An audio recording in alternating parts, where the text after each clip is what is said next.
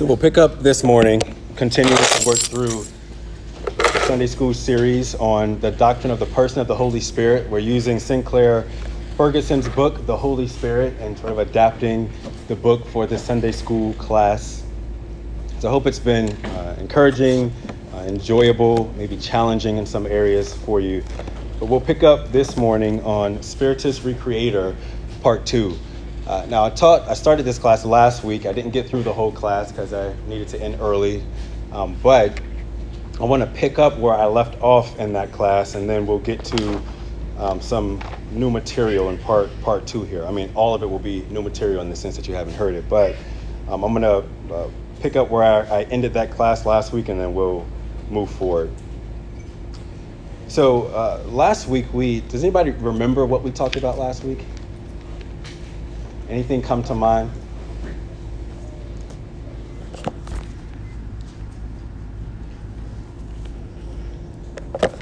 Buddy? Something about regeneration. Something about regeneration. Well, you're not wrong, brother. yes, we were talking about regeneration. Uh, what is that? What does that mean? Um, how does that happen? Uh, we talked about um, our triune God in regeneration, and uh, though some aspects of regeneration may be in Scripture attributed to uh, one person of the Trinity, the Father or the Son or the Holy Spirit, we know that all three persons are always involved in, um, in everything that our triune God does. And in regeneration, specifically, uh, the changing of the heart and the will, we were emphasizing the Spirit's work in that um, the changing of the mind. There, there is a there is an intellectual uh, component to it. That doesn't mean that um, the problem with men is that they don't think enough, therefore they're not saved. But the, the Spirit does change our minds. Uh, he changes our wills. He changes our affections. Okay, and we'll sort of uh, pick up on that. Then we talked about um, who is uh, who is the primary agent operating um, regeneration? What what part does man have? What what what part does does God have? Uh, is are men able to believe, uh, faith, repentance? Um, is this man's contribution, and then the Spirit sort of takes that contribution and then he works with it, or is the Spirit the one causing the man to exercise faith and belief and, and repentance? And that led us to where I had to uh, close out the class last week, but I'll pick up now on divine monergism. Divine monergism. Now, in the New Testament, regeneration is attributed to God's powerful, sovereign work of the Spirit. No one has ever had a hand in their natural birth. All right, let's, let's, let's, this is obvious, but let's think about this for a sec. Does, does the, uh, the, the child, before they are uh, conceived, say, I want to be conceived, mom, dad. I, I, I want to be birthed. No, that's, that's ridiculous and obviously not the case. They don't have a hand in the, the process of conception, and they didn't lend a hand to the OB who delivered them, right? They, they, they had nothing to, to do with that. Neither can we lend a hand to God in the process of regeneration. The Bible uses this terminology of born again born again. We talked about that last week, that, that language used in Scripture. John 1 12 to 13. But to all who did receive him, who believed in his name, he gave the right to become children of God, who were born not of the blood, nor of the will of the flesh, nor of the will of man, but of God. Now, the word will here is uh, a word that has various uses, um, but some of those primary uses in the original language is uh, choice, volition, decree, desire, pleasure of the not of the will of man, but of God, not of the choice, volition, decree, pleasure, desire of man, but of the choice, volition, decree, will, pleasure, desire of God. It's God's choice, not our own. It's God's decree, not our own. It comes by His volition, will, pleasure, not our own autonomous will. Again, John 1 12 to 13, who are born not of the blood, nor of the will of the flesh, nor of the will of man, but of God. Now, Kyle talked about the Ordo Salutis, or the order of salvation, a few weeks ago. And again, uh, the order of salvation is not referring to sort of a uh, chronology, but to logical relationship. Now, uh, you can go back and listen to that class, which was really helpful as he talked about this. Uh, it's, it's, from June 26th, I, I, think is the date. It's called The Spirit of Order, Part 1. It was just really helpful in sort of preparing for, or just a stepping stone to, to this class and preparing for this discussion. But um, he talked about the order of salvation. Now, when we talk about Ordo Salutis in Protestant Reform circles, you might hear someone refer to regeneration as monergistic. Monergistic. Now, I first heard that term from R.C. Sproul, and I didn't have a clue what he was talking about. Uh, but as every, I think, good teacher does, he explained the word, he, he defined his terms. Monergism comes from two Greek words mono, meaning one, and ergon, meaning work. Monergism is a term for the belief that the Holy Spirit is the only agent who affects regeneration in Christians. Man is of the flesh. He cannot create in himself something spiritual or supernatural by his own earthly or natural volition. Monergism, monergistic, mono ergon, one work, or one working. Now, back to Jesus' explanation uh, to Nicodemus in John 3 5, which we talked about last week.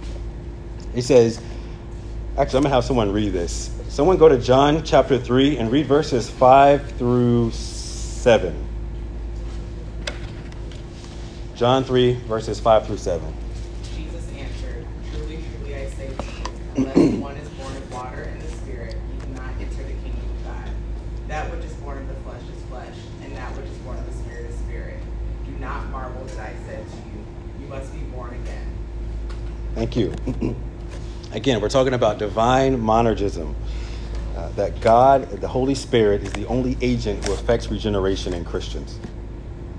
So, John, thank you for reading that, Crystal. John 3 5 to 7, that language, he cannot enter the kingdom of God. Um, you must be born again, born from above, which we talked about. Now, there's another place uh, where it's helpful to have some uh, access to what we may otherwise miss in the original languages. Uh, John 3 uh, 3 to 10 uses language that denies man certain abilities by using the negative of the Greek verb uh, uh, uh, dynastia.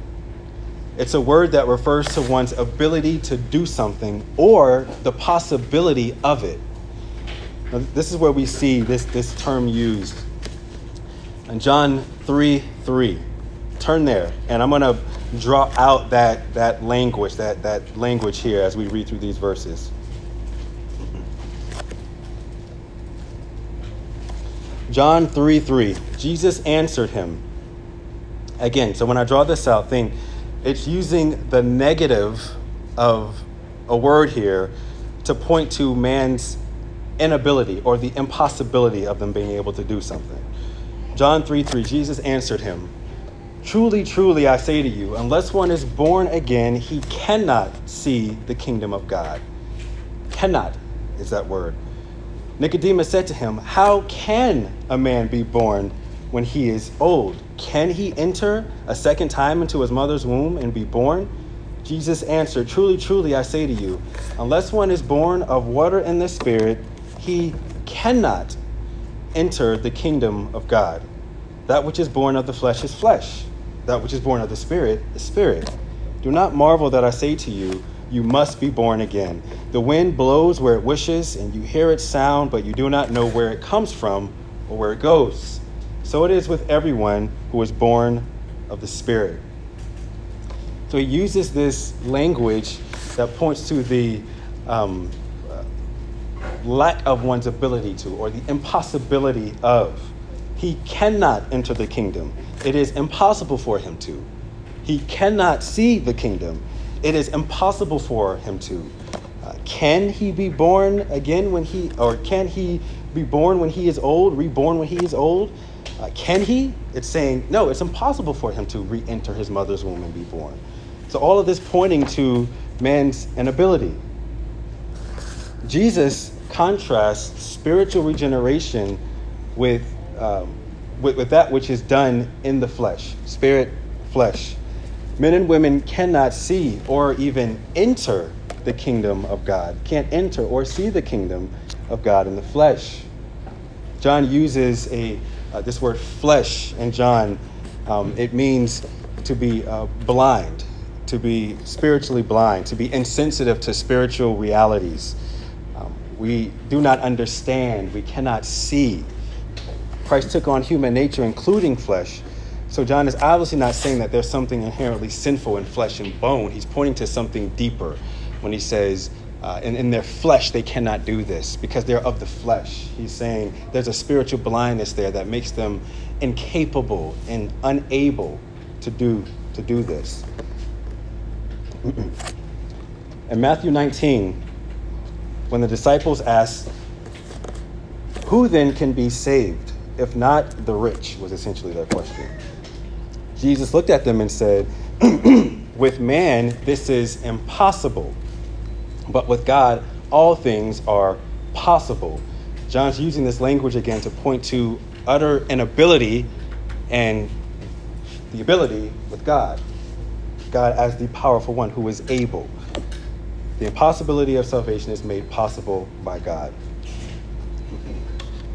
Okay, so that's under that first section in your handout there divine monergism. Now, there's a lot more that could be said about that. There are whole books written on um, divine monergism, but for the sake of the class, we're briefly just hitting these things, sort of a flyby for you to study more later, uh, take the scriptures down, uh, get your hands on a good um, resources, concordance or whatnot, um, just helpful commentaries, and work through these things to, to see this. Now, most of you here are members of a Reformed church. So I know this isn't new to you, but it's good for us, for our own hearts, to remember that we are um, spiritually desperate, needy people. Um, and even when we think about um, uh, the gospel and sharing the gospel, that we communicate uh, the inability of man to do anything in and of themselves. Um, man can't be left with some um, remnant of what he can do in order to save himself. Well, God does that, but I did this. Uh, again, I've said this before the, the most dangerous heresies don't say forsake God and do this, forsake Christ and do this. They say, well, keep Christ and add this. And looking at scripture and having a sort of a robust theology underneath our understanding of regeneration is good for our souls and for the proclamation of, of the gospel. okay, next point there aspects of regeneration. Aspects of regeneration. In Ferguson's book, when he describes regeneration, he sees the Spirit's work as radical renewal and multifaceted. It's a radical renewal that's multifaceted. It has several elements. Well, before I go here, let me ask you what are some things that come to mind for you when you think about um, aspects of regeneration, aspects of being born again, being recreated? Um, you would say uh, involved in regeneration is this. What comes to mind for you? This is not a test. you're not being graded, just throw out what you think. Renewal, all right. Yep. What else, Kim? Okay. Yep. Nice. Yep. What else? Making priorities change. Yeah. Yes. Yep. On that level, right? So there's a heart level that informs what we do. Our priorities change. Absolutely. What else? Illumination. Illumination. Yeah. Yep. The Bible uses that that language when it talks about what's happening in the the soul of a person. Yep. What else? Priorities change, heart taken out, renewal, illumination. What else? you didn't raise your hand. What'd you say, that? Along with illumination, the Bible begins to make sense. Okay. Are you more willing to able to understand this word? Yeah. All right. You're given the mind of Christ. The scripture uses that language, Matt. Faith. Yeah. Just we're going to talk about that. Just basic faith. Right. We're given all of these things, all of these aspects of, of regeneration. All of those are true and right answers. So you passed anyway. Right. Um, don't tell me. No, I'm bad at this. Names. Just just go. Jonathan from uh, Jonathan, California. okay. Uh, my wife and I was in it. I think uh, bearing the fruit of the spirit. Yes, the fruit of the Spirit, right? Ephesians. Yep. So we're bearing that fruit um, of what? Repentance, uh, uh, faithfulness, uh, gentleness, right? Those different things. Yep. All of those are, are good answers. Um, but let's look at some scriptures that also show us some aspects of, of regeneration. So, by the Spirit, uh, we have the knowledge of the Lord that was mentioned, the mind of Christ, illumination, renewal, um, which informs what we do, what we think. Uh, 1 Corinthians 2.16. Turn there. We'll, we'll look at this together.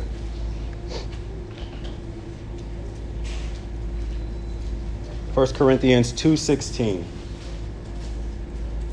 We're going to uh, jump to a few different verses here in this next section. So we'll, we'll be looking at Romans and Titus as well. But first, 1 Corinthians 2.16. Someone want to read that for us? For who has understood the mind of the Lord, so as to instruct, instruct him? For we have the mind of Christ. We have the mind of Christ.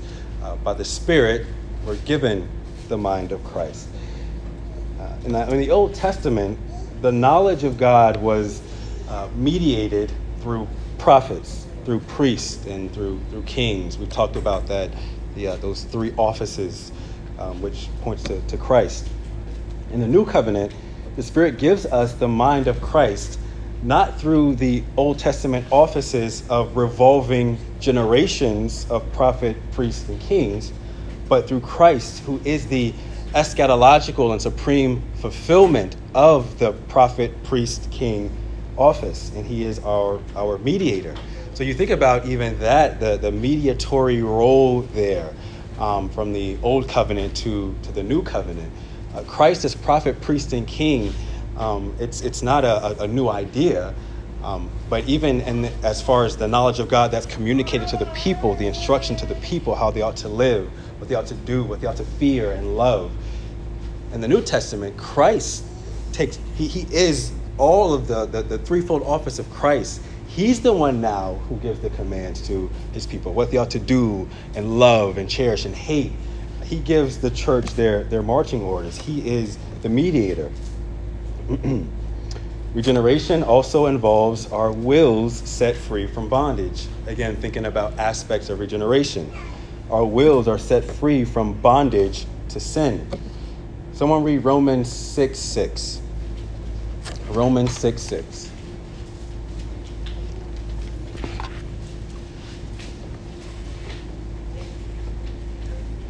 Whoever gets there, just read it nice and loud for us.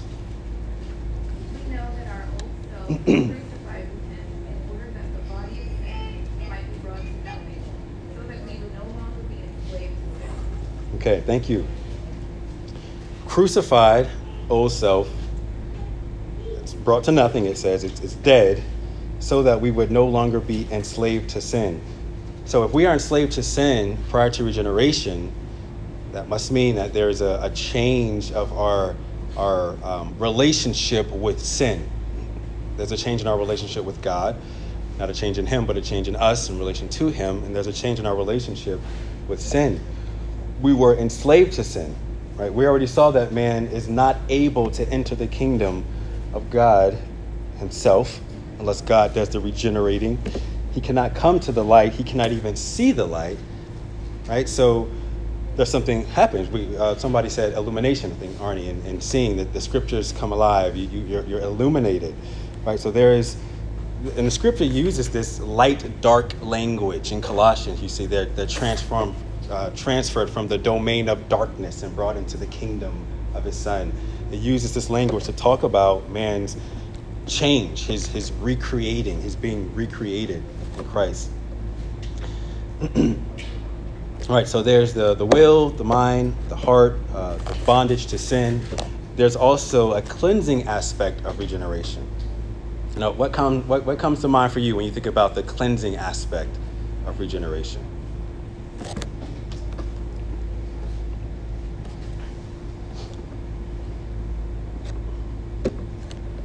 Mind? Yeah, yep. There, there's a cleansing aspect that happens with how we think, right? What, what, what we feel, what we love. It's, it's cleansed, it's washed. What else? Anything else come to mind?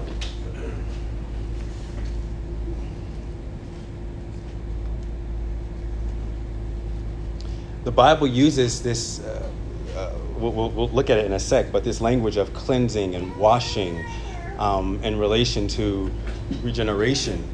Now, in the, in the, some in, in the early church saw such a strong uh, connection between regeneration and washing that led them to the conclusion of um, baptismal regeneration. That when one is baptized, they are therefore regenerated in, in, in, their, their baptism. Uh, there, there were some, that's, that's, other reading in another conversation, but there are some church fathers who, who held to that, or, or patristic fathers who held to that, that doctrine. Now, we see, we're going to talk about this, but we see uh, some relationship, but it should not therefore lead us to the conclusion that one is saved upon being baptized. Um, but I do want to look at what we do see in Scripture as the, the relationship between these two, this cleansing aspect to regeneration. Someone turn to uh, Titus 3 5. Yeah, we'll go there first and then we'll go to, to Ezekiel. Titus 3 5. When you get there, just go ahead and read it nice and loud for us.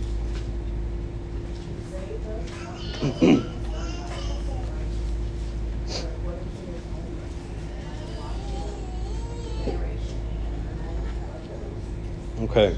By the washing of regeneration and renewal of the Holy Spirit. Closely linked there. Washing and regeneration.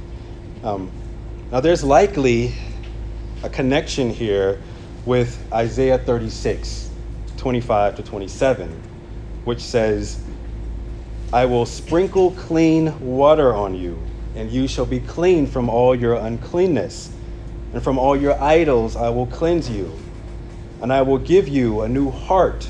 This is Old Testament speaking of the new covenant. I will give you a new heart, and a new spirit I will put within you.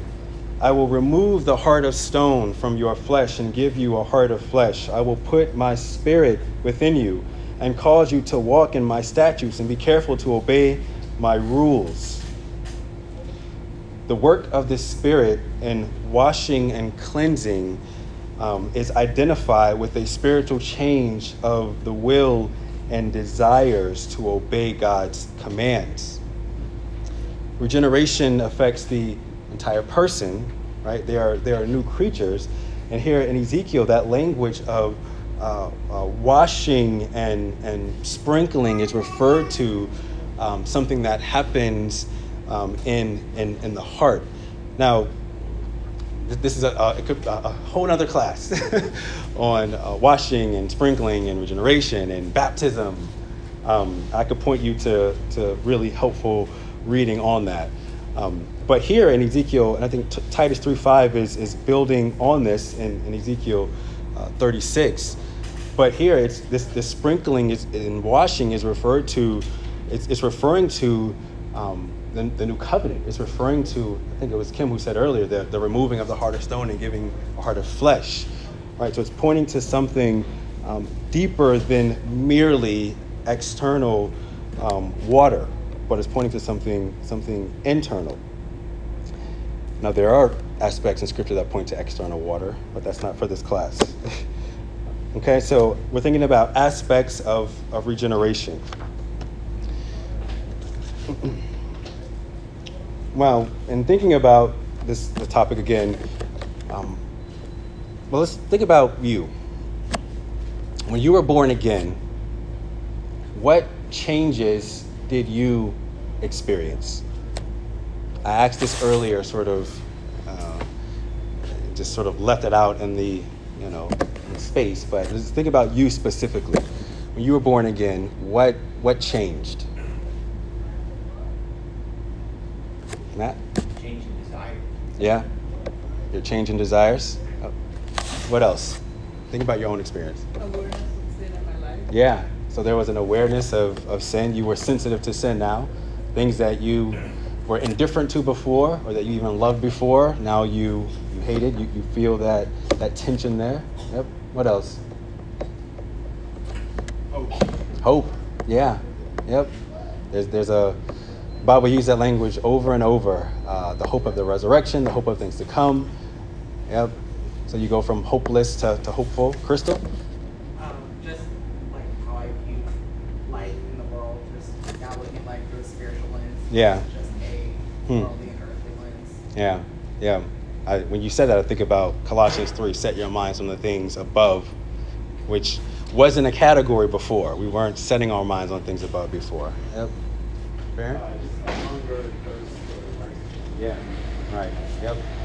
Putting the death self and actually wanting to live holy, which is not something that happens in the flesh. Yep. Anything else? Ronnie? piggyback on what Chris said, like, my whole worldview of things, like, things I used to do before, it's like opposite now. I have Yeah. to be like aware of, you know, it's separate, so. my Right. Yeah, yep.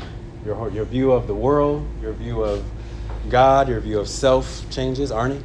Yeah, um, to me, uh, for me, it was like that Corinne was, uh, what Corinne said, it's like, you know, somebody told me, and I read Romans Road over and over before I was a Christian, and it Mhm. seemed like it was just somebody's thoughts. Okay. And then when that, after, in that moment, when the pastor read to me Romans Road again, those Yeah. verses, it seemed like it spoke to Hmm. me more personally, and, you know, Yeah. so that's probably a illumination.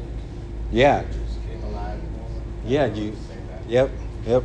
You see yourself in Scripture in that you see God working and how God works um, and His power to save, and you identify with it.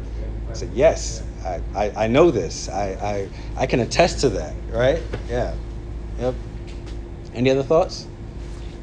Kareem? feel like on a social level, like all my friends have changed. Yeah. a whole new squad. yeah. Yep. There's a that, that that's a part of I think a part of uh, regeneration at times as well. Um, and it's not because we say, well, uh, you know, I'm I'm saved now. Obviously, I can't hang out with you anymore. There are some people you need to say that to, but other times it's just that there's a th- there's not a like-mindedness there. Uh, they have different affections, different desires. They want other things. And there are other friends that we do we, we maintain relationships with, um, and, and it's fine. So it's a, it's sort of a spectrum there. But there are we, we find ourselves in different seasons interacting with different friends in those different ways. I think some we, we just we can't vibe. this relationship has to. Others you can sort of you know get with, and others you, you see those those those relationships change. So yeah. Yep. Okay. when a person is regenerated, we talked about this on the outside, uh, they probably don't look like completely different. So when someone's saved from, let's say, from Monday to Tuesday, um, you know, on Monday they have, they, they wear their hair a certain way, they get saved and their hair is different, or they look different, or I don't know, they got, you know, uh, whatever. There, there's there's not this external um, difference that's that's very obvious most of the time. Um, usually, what's happening um, or what's what's identified is identified over time as you see this change of heart and change of will and change of, of, of desire. Um, sometimes you can't see that change by just looking at the person, but the Bible refers to the Spirit's work, which makes sense, as wind that blows. It comes, it blows, it goes. Uh, you don't know from where it came, where it's going, and it's pointing to um, the invisible work of, of the Spirit. Uh, we, we can't see the Spirit regenerating someone in that sense. Um, but we know by usually the effects of it. Uh, leaves rustle across a driveway. Oh, the wind is blowing. Or trees are shaking. Oh, the wind is blowing. It's not that you see the wind, but you see the you see the effects of it. You see what it what it does. you can never ever you, you can you can never hear or rather you can sometimes hear the sound of the wind and that's how you know its presence and you can hear the sound uh, you can't hear the spirit moving but you see the effects of the spirit in a person's heart express primarily first in repentance and faith unto regeneration at least uh, that person that did not trust in god and refused to acknowledge they fall that they fall short of the glory of God now acknowledge God and His goodness and their need for Him, and they cherish the Word. Right, when it comes down to regeneration, there's a uh, the common question, though, even as we think about what the person does and the wind that blows, the spirit of the wind that blows, there's a question of free will. Uh, does the person have free will if God is um, if God is the one regenerating them? Is there some aspect of what they do that we can say is of the will of man? When we think about John 1, John, John 3. When we talk about salvation being sovereign, that means that it's from God, uh, from God, uh, by God, to God, through God.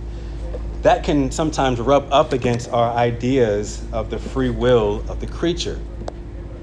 The doctrine of God's sovereignty over salvation as it was articulated in the Protestant confession, doesn't compromise the integrity of the human person, but it doesn't compromise the necessity of God's power alone to raise a spiritually dead person.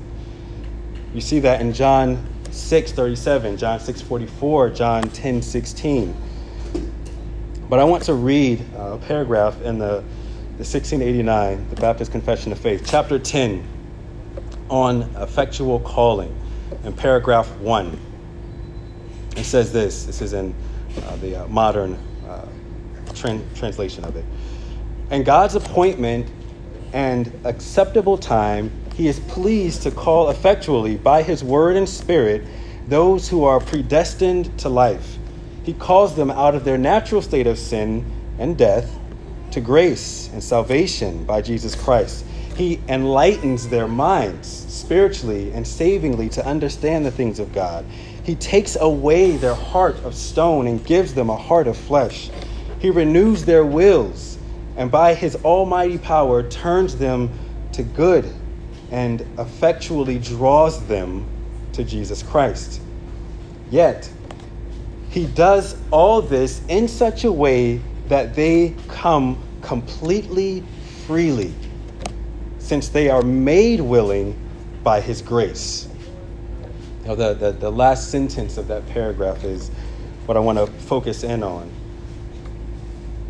Yet he does all of this in such a way that they come completely freely, made willing by his grace. Men are commanded to repent and have faith, right? It's a, it's a command in Scripture. Repent, believe the gospel but they are unable to because of their natural enslavement to sin. When they believe, they exercise faith, but their faith is dependent upon the sovereign Spirit drawing them. The Spirit works in their hearts so that they are able to freely respond in faith and repentance.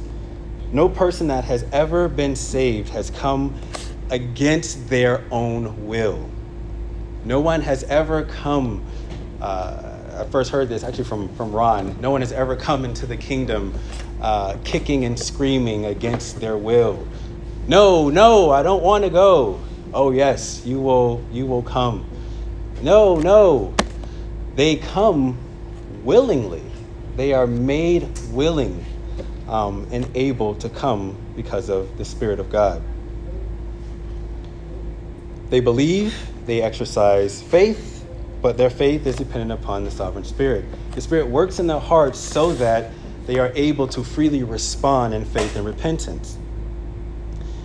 No person has ever been saved or come against their will. However, their will is changed so that they freely desire that which pleases God. The Spirit works in the mind and the whole of the emotions of the person. God uses the gospel as the ordinary means to effectually draw the person to Himself.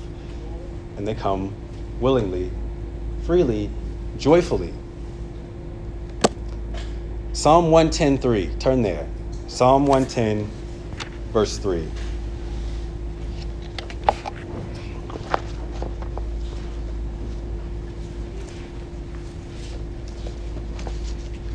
Someone read those uh, that, that verse for us. Psalm 110, verse 3. Your people will offer themselves freely on the day of your power in holy garments. From the womb of the morning, the dew of your youth will be yours. Okay. Your people will offer themselves freely on the day of your power. Something happens in the heart of, of, of the person. God's power is displayed in the gospel, could say. Um, and uh, the person is made willing and able, and they offer themselves freely, joyfully. So we have to maintain Scripture's teaching on uh, total inability, man's inability to, to come to God themselves, and divine sovereignty. Those, those have to be maintained and, and, and, and held. We, we can't um, steal from God glory that's due to Him and offer it to man as if they can do something. Um, and at the same time, we have to maintain uh, that, uh, that, that Scripture upholds uh, men's um, uh, um, free will qualified. Um, our free wills are enslaved to sin. We just read that in Romans. Um, so, putting those two together, we, we see that, well, man is unable, they, they do have, have a will. Um, God, they do have a sinful will. God, uh, He powerfully changes that will. Uh, so, some can say they offer themselves freely and, and joyfully. You, you see that in, in, Revelation as well. This, um, this, this willing, this joyful, this, this freedom and liberty um, of the will of the creature, even in worship. so I hope that is helpful, at least, for to create some some categories. Um, let's go to the next section there. Faith as a gift. Faith as a gift.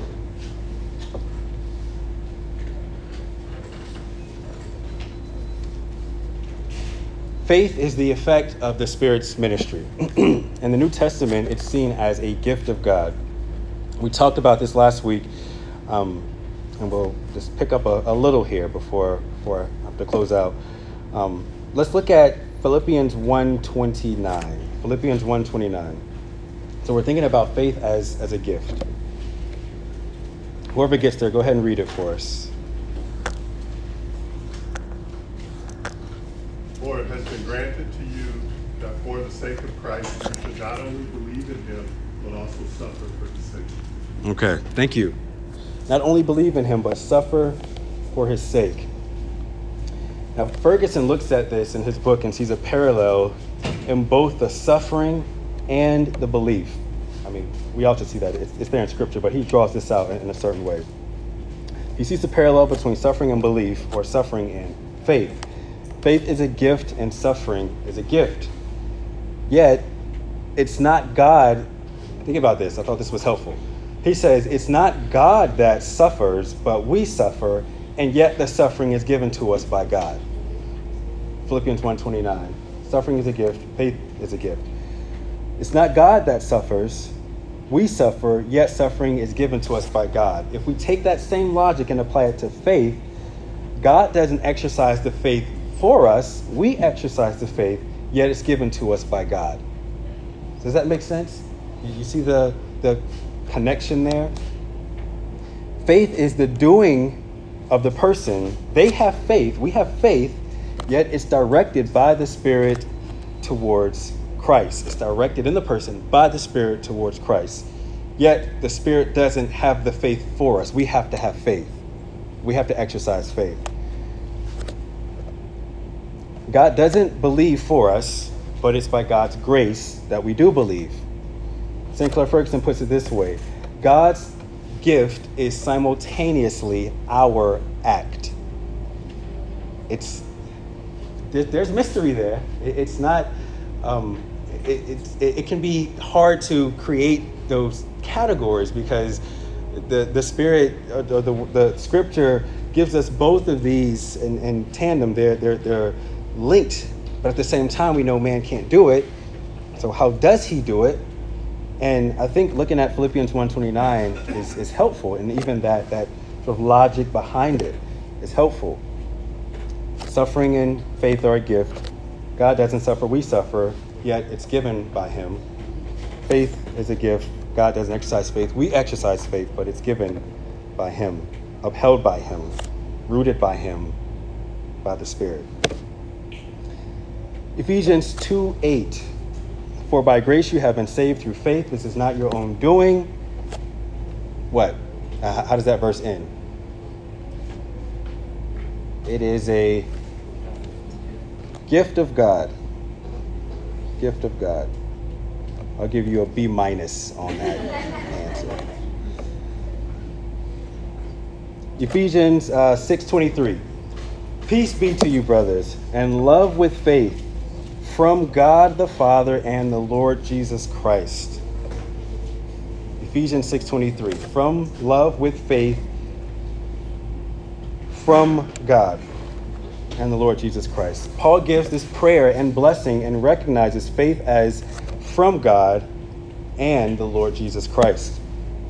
2 Peter 1 1. Peter, a servant and apostle of Jesus Christ, to those who have obtained a faith of equal standing with ours by the righteousness of God and Savior Jesus Christ, by the righteousness of our God and Savior Jesus Christ. Or that could read as uh, received a faith by the righteousness of God and our Savior Jesus Christ. Ferguson again says here the active exercise of faith, it is we, not God, who believe, does not compromise the grace of the Spirit's work in the application of salvation. It is of the nature of faith that by it we actively receive Christ and justification and in, in Him without contributing to it. After all, faith is trust in another. It is the antithesis of all self contribution and self reliance. We exercise faith without contributing to it. Interesting. Helpful, I thought. Okay, now we've talked about divine monergism, faith, uh, aspects of regeneration, regeneration, um, but we haven't talked about what have we missed in, in this conversation concerning regeneration. This is extra credit. If you get this, you, you get something. What have we missed? Repentance. We've missed. We haven't talked about repentance. Extra credit for you, Barani. There's coffee back there. Feel free to. Oh, you're pregnant. Never mind. Repentance. What verses come to mind for you when you think about repentance? Any verses? Throw them out. The necessity, the necessity of repentance.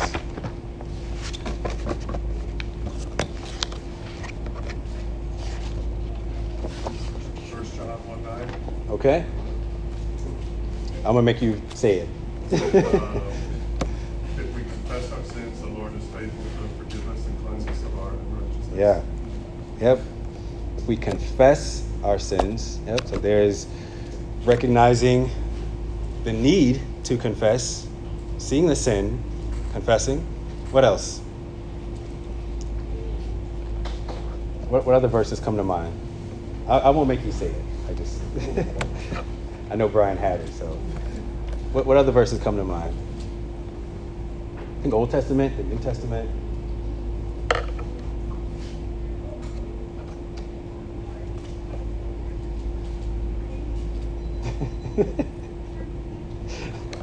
Every time I look at Ron, I feel like he's like looking like, let's, let's see how he does. I always feel like I'm looking at Ron. I know. Well, what are the verses come to mind? Repentance. I'll go, go ahead, Mark one fifteen. Okay. Go, God, and repent. Yeah. Okay. Yep. Repent and believe the good news. Yep. That's that's the command there. What else? Acts seventeen thirty. Um, the times of ignorance God overlooks, but now we command all travelers repent. Yep. Yep. Clear in scripture there, Amber. Produce fruit in keeping with repentance. Hmm. Produce fruit in keeping with repentance. So, not a well, one-time deal there. Yes, just one time, but not merely one time, but consistent. what if? I think one more probably, and that will highlight more the, the role of the Spirit in this in Second Timothy two. Uh, starting in verse twenty-four, the Lord's servant must not be quarrelsome, but kind to everyone, able to teach, patiently enduring evil, correcting his opponents with gentleness. God may perhaps grant them repentance, Yeah. leading to a knowledge of the truth. Hmm. And they may come to their senses and escape from the snare of the devil after being captured by him. That's good. The sovereignty of God. Yep. And repentance. That makes me think of the verse, um, his, what is it, his gentleness? Hmm. Yes. What is that verse? His kindness is Thank you. Yeah. Yep. I had it. You got it. You- You still get extra credit for that. you and Ron can share the point. All right. Uh, Second Corinthians seven, uh, verse ten, for God the sorrow worketh repentance. Yeah. Uh, for salvation not to be ended up, but the sorrow of the Hmm. Yeah. Yep. That's a good one too. Yep. Thank you, Jonathan. That's that's good. Yep. I thought about Psalm 51, um, which I'll I'll read and I'll close out here. Psalm 51 verses 1 to 6. Psalmist here, have mercy on me, O God, according to your steadfast love. According to your abundant mercy, blot out my transgressions. Wash me thoroughly from my iniquity and cleanse me from my sin. He's direct this is directed to God. But look at the, the language he uses. Have mercy. Verse 2 Wash me thoroughly from my iniquity and cleanse me from my sin. Verse 3 For I know my transgression and my sin is ever before me. Verse 4 Against you, you only have I sinned and done what is evil in your sight. Now, this is David, relation, Sheba, Psalm 32, and, right? We're, we're familiar with that, that what, what King David uh, did. Now, context. David's men go off to war, he stays back, he's on the rooftop, sees a woman, brings her to himself, um, lays with her, she gets pregnant, um, sends her back, or keeps her, sends uh, her, sends word to the army to put her husband in the front line, uh, kills him, it's murder, um, keeps him in his home, and then there, it, it, it goes on from there. That's that's the context there. David says, "Against you, you only have I sinned." This this is sort of off off my notes, but just a thought. Against you and you only have I sinned. Did David only sin against God? Well, yes, he, he sinned against God, but who else did David sin against? He he sinned against what's that? That that uh, Nathan. Yes, was it Nathan? Who was it? Uriah. That- That's who it was. Is that, was that what you're thinking? The husband. Yes, yeah, Uriah. Um, uh, he sinned against who else? I thought you said the nation. I was like, yes. Uh, Israel. He sinned against Bathsheba. What's she doing? He sinned against uh, the armies, right? But yet here he says, against you, you only have I sinned and done what is evil in your sight. He recognizes the covenant terms here that he sinned against the God uh, who has covenanted himself to him, so that I may be justified in your words and blameless in your judgment. Behold, I have brought, behold, I was brought forth in iniquity, and sin did my mother conceive me. Behold, you delight in truth in the inward being, and you teach me wisdom in the secret heart. David here directs his repentance to God. Uh, I remember um, in one of my systematic theology classes, uh, Sam Waldron um, brought out something. He said that um, repentance is directed to God and faith to Jesus Christ. Um, we repent against the one whom law we have transgressed um, and place our faith in the Lord Jesus Christ by the Spirit, both by the Spirit, so that the Trinitarian work of repentance, even. Repentance is the recognition of offense against God, covenant God, who is covenant to himself with men.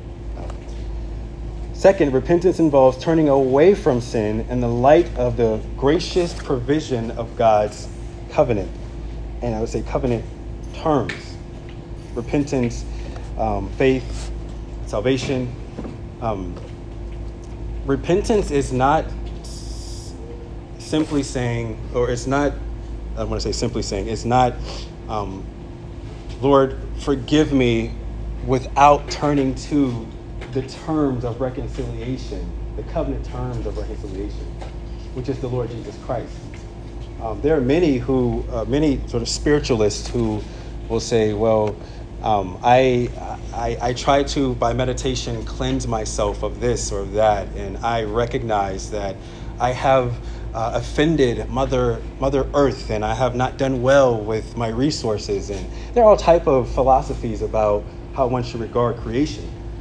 But repentance turns from something to something. Uh, it doesn't turn from something and is left uh, neutral. It, it actually turns to Christ.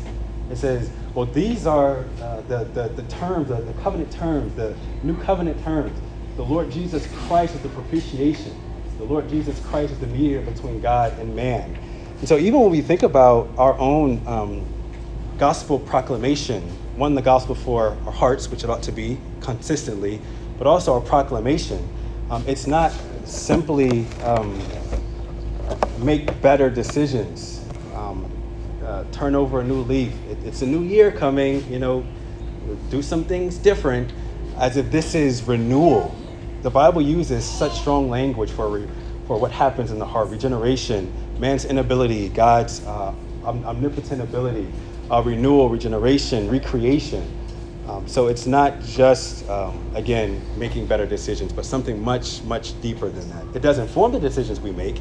That's, that's a, th- those are the rustling leaves of what happens, um, but um, it's the Spirit working in a person's heart. Oh, I'm over. Okay. I apologize for going over five minutes, but um, I hope that was helpful. that was a threat. um, let me pray and then we'll, we'll, close out. Lord, we thank you for your word. I pray that you would continue to work in our hearts by your Spirit. Um, make your word effective um, unto our sanctification.